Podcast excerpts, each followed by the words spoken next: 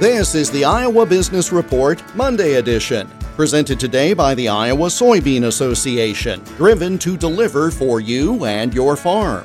Join their growing family of more than 12,000 farmer members. Activate your farmer membership today at iasoybeans.com. It's not well used in Iowa yet, but worker co ops are a good option for some business owners who want to leave the business in good hands going forward.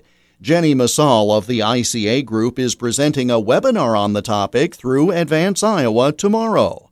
So, the worker co op model, which is basically a form of direct ownership where any employees who meet basic eligibility requirements set out by the company can become an equal owner of the business is an incredibly flexible form. It's not regulated in any special way. Some states have cooperative corporations. In other states, you can be incorporated as an LLC or a C Corp and just create cooperative principles into your governing documents and elect to be taxed as a cooperative with the IRS. So it's a super flexible form of employee ownership that can be easier to implement than something like an ESOP, which is so cumbersome to set up and administer.